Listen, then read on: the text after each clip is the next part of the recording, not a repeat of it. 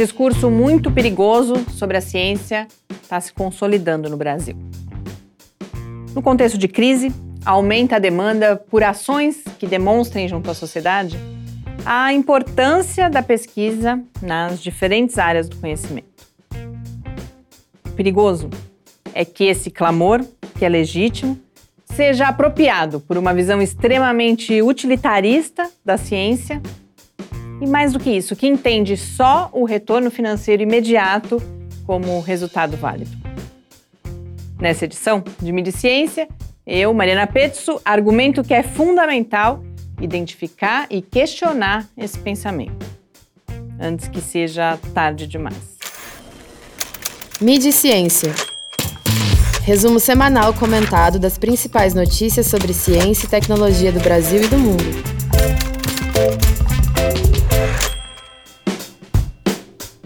A cobrança por resultados palpáveis da prática científica é de tal natureza que esses dias eu ouvi responsáveis por pesquisas que já transformaram a trajetória educacional e a vida de milhares de crianças e de jovens questionarem se esse trabalho serve para alguma coisa.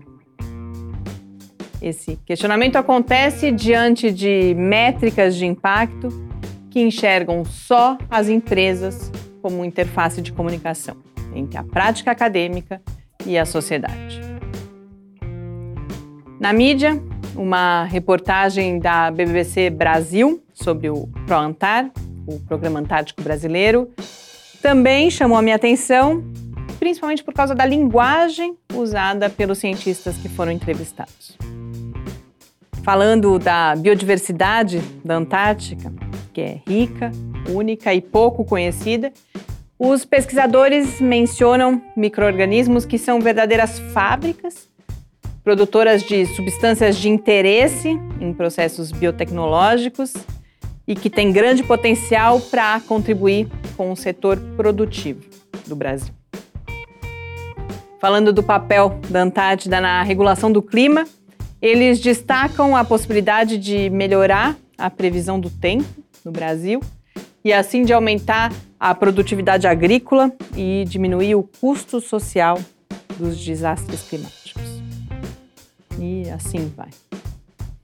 O problema não está em buscar concretizar ganhos da atividade científica que sejam próximos do cotidiano das pessoas. Mas, em excesso, essa busca por produtos da prática científica pode fazer com que a gente deixe de se admirar de se espantar e de querer saber mais só pela curiosidade diante desse vasto mundo. Afinal, o que será de nós se um continente gelado, com 14 milhões de quilômetros quadrados, um complexo ecossistema adaptado àquelas condições extremas e testemunhos da vida na Terra há milhares e milhares de anos forem mais suficiente para nos encantar, nos intrigar. Se só o valor econômico ou algum benefício direto mobilizar a gente. Além disso, qualquer aplicação da ciência pressupõe que exista um conhecimento a ser aplicado.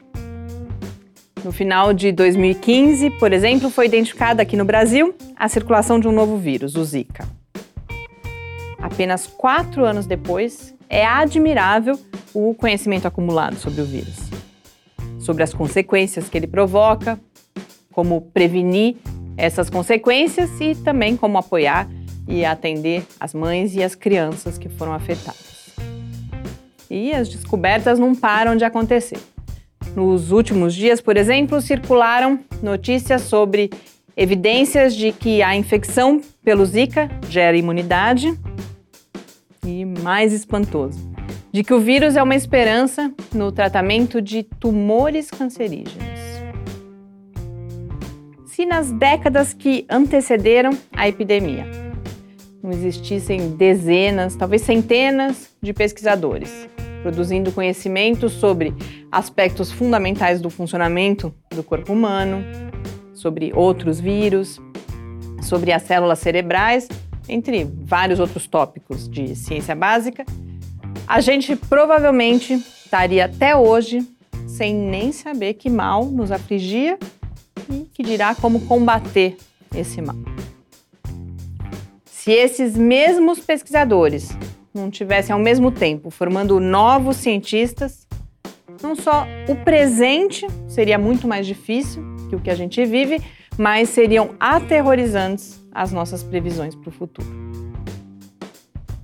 Num artigo intitulado Sobre a utilidade do conhecimento inútil, que foi publicado em 2017, o químico alemão Helmut Schwarz afirma que grandes avanços são fruto de uma combinação entre criatividade, inteligência, curiosidade, perseverança e acaso.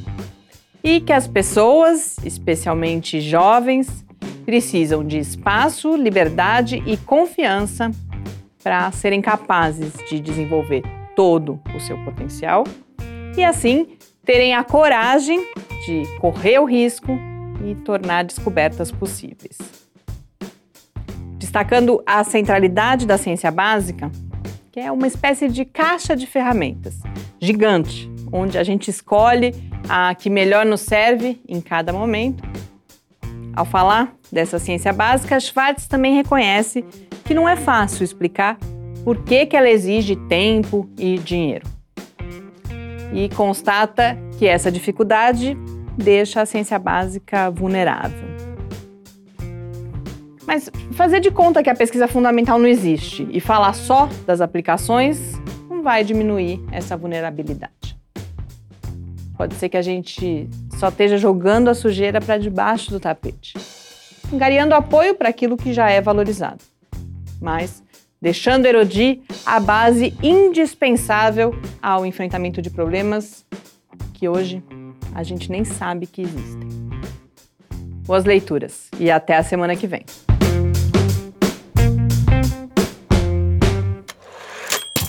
E Ciência, uma realização do Laboratório Aberto de Interatividade Lábio Fiscar.